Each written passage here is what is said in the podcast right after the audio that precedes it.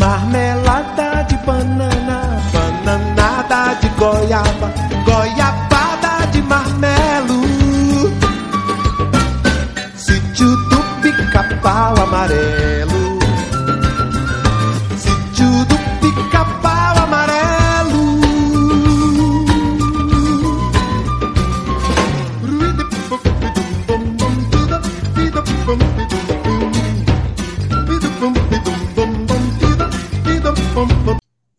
do Pica-Pau Amarelo em O Minotauro. Primeiro episódio. Algo de estranho está rondando o sítio do Pica-Pau Amarelo. Na sala, Dona Benta conta histórias dos deuses gregos e dos titãs. Primeiro havia um imenso e tenebroso caos, uma massa sem forma, onde todas as coisas estavam misturadas. A terra ainda não era sólida, o mar não era líquido e o ar não era transparente.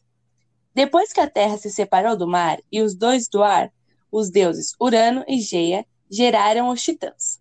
Os deuses do Olimpo eram Zeus, o mais poderoso. Depois veio Hera, a primeira das deusas.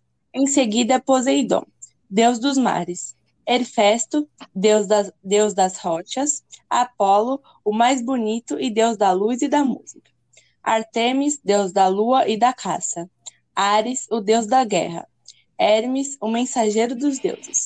Atena, deusa da sabedoria. Afrodite, deusa do amor e da beleza. Hestia, deusa protetora dos lares. E Deméter, deusa da agricultura. Tia Anastácia conta a versão que ela sabe outro tipo de criação do mundo. O Criador que tinha um coração de sol, com seu cachimbo sagrado, e com a fumaça desse cachimbo se fez a Mãe Terra.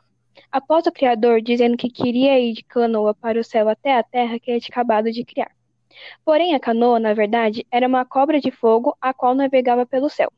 Chegando na terra, os velhos plantaram a semente e tudo que existe até criar o primeiro homem e falaram para ele que era responsável por ser guardião da roça. Não demorou muito para o velho fazer nascer das águas a primeira mulher. Depois que geraram toda a humanidade, o primeiro homem virou o sol e a primeira mulher virou a lua. Visconde conta que os cientistas acreditam que a criação vem através do Big Bang. Pedrinho gosta da história do sabugo. O ser misterioso que rondava o sítio ouve e vai embora. No dia seguinte, tia Anastácia coloca um, um prato de bolinhos na janela. Pedrinho e Narizinho combinam de ir tomar banho no ribeirão e Dona Benta decide ir junto. Tia Anastácia vai pegar os bolinhos e percebe que os bolinhos sumiram. Anastácia acha que Rabicó pegou os bolinhos e foi procurá-lo. Na busca de Rabicó, tia Anastácia vê o ser misterioso e grita por socorro. Benta e Vis Visconde, Narizinho, Pedrinho e Emília se assustam com o grito.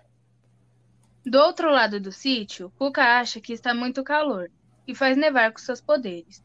Pedrinho foi procurar Anastácia, mas infelizmente não achou nada. Todos começam a se preocupar o menino e o tio Barnabé vão procurar a cozinheira.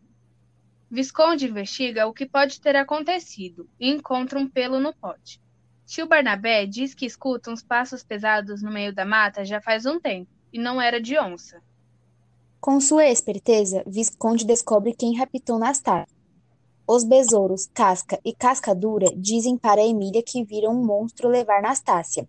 Tio Barnabé e Pedrinho voltam ao sítio. Todos se encontram. Emília e Visconde tinham revelações para contar. Visconde faz sua revelação e diz que foi um monstro quem raptou tia Anastácia. Emília diz que já sabia. O Saburro diz que foi um monstro e dos mais perigosos. Todos ficam assustados.